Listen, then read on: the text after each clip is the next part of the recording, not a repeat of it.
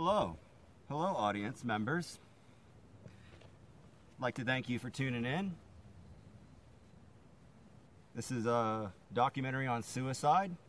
Suicide Watch is uh, what I'm calling it. And let me tell you what it is.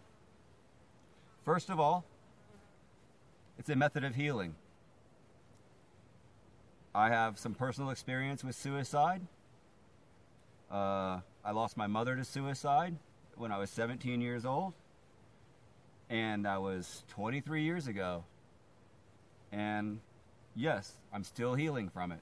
Every single day, I'm still healing. So it's a method of healing. It's also a message. It's a message to society, not just US, but the global society, the global community. We, uh, we need to recognize that suicide is fairly prevalent worldwide. It has a heck of a stigma to it. And uh, I want to eradicate that. So, this is also to try and help to eradicate the stigma around the subject of suicide. It's also a message to healthcare systems. Currently, healthcare systems are trying to treat suicide as if it's depression or some other illness, and it's not. Suicide is generally uh, a short term solution to a long term problem. It's not like any illness out there. It has no set community. It, rich people, poor people, famous people, infamous people, happy people, sad people, every all, all walks of life have thoughts of suicide and have attempted suicide and have committed suicide. So it doesn't have a set community or population. It permeates through all. It's a message to the corporate culture. Again, the global corporate culture as well, not just domestic uh, in the United States. The corporate culture, in and of itself, really promotes a lot of isolation and loneliness and unnecessary pressures. And that's what leads to a lot of suicidal thoughts, not depression on a, on a, on a large scale. So it's a message to the corporate culture as well. You should wake up and start to realize that you are part, you're contributing to this global epidemic. It's an epidemic. To the government, specifically to the US government, but also to governments around the world. Start to realize that you can play a positive part and stop ignoring the problem of suicide. Don't it don't force it into the current healthcare systems, especially here in the US where the healthcare system is based on monetary gain. That's not it's not going to work. It's also a message to you. It's a message to anyone out there who's suffering with the thoughts of suicide or who's contemplating suicide, which is different than thoughts of suicide. It's a message to anyone out there who's confused about the subject of suicide. And it's very easy to be confused about the subject of suicide. It's a message to anyone out there who's lonely, who's scared, who's overwhelmed. I want you to know that I'm here. I'm here for you. I'm here if all you need is just a hug. I'm here for you. At this time, I can only give you this digital hug. But if you get a hold of me, I will be there to give you a hug. So it's a message to you or anyone that you know that is having these struggles. Let me tell you why I'm doing this this uh, this documentary, this Suicide Watch. As I said, I lost my mother when I was 17 to suicide. It was after her fifth attempt. The, fir- the previous four attempts were with pharmaceutical drugs. The same pharmaceutical drugs that were supposed to be helping her to heal. She had had a nervous breakdown, which led to depression.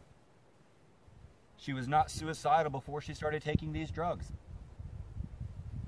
So that's part of the reason why is to open the eyes to the, these pharmaceutical companies who are just making ridiculous amounts of money prescribing or selling drugs and having the doctors prescribe them for at least in this situation, it does no good.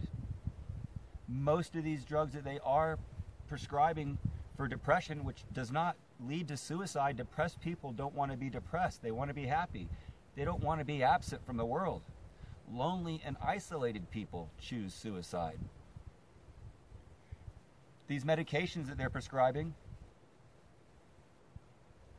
one of the major side effects in all of them is suicidal thoughts. It's not going to fix it. I'm also doing this to express my loneliness and my isolation that was very powerful from the moment my mother first attempted suicide to her successful suicide. There was no community around that I could speak to about it. This was in 94. At that time, suicide was hereditary, it was contagious, it was not spoken of, it was a sin in a lot of religions, at least in a lot of Christian religions in the Western world. So I, I, I want to express how I got through that loneliness and that isolation, which was not a, always a healthy way. Not until now. Not until now. I was lonely and felt completely isolated until I decided to really take on this project, this documentary. And I'll get more into that later throughout the documentary. One of the main reasons that I'm doing this documentary is to eradicate the stigma around the subject of suicide. That does not mean that I promote suicide. I'm not saying that. But I want to eradicate the stigma around the subject. So many people, I believe, would not commit suicide if they could, if they just knew they could reach out and speak to somebody. To talk to somebody openly and not be worried about sent to an institution or the stigma of medical or of mental uh, mental health, right? In a lot of cultures, even in America, mental illness is looked at with uh, uh, as a disease. It's not. It's not. Mental illness ebbs and flows. You can go in and out not everybody is happy all the time. That does not mean that you're a depressed person.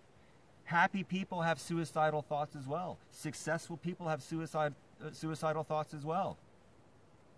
So I want to eradicate that stigma so that we can start to discuss this openly in a dialogue and in a conversational manner, which is why I'm presenting this uh, documentary in this way. I want to motivate the systems around the world, around the globe, especially here in the US, to change.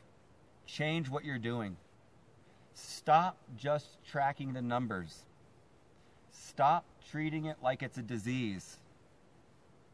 Every case of suicidal thoughts and successful suicides is unique.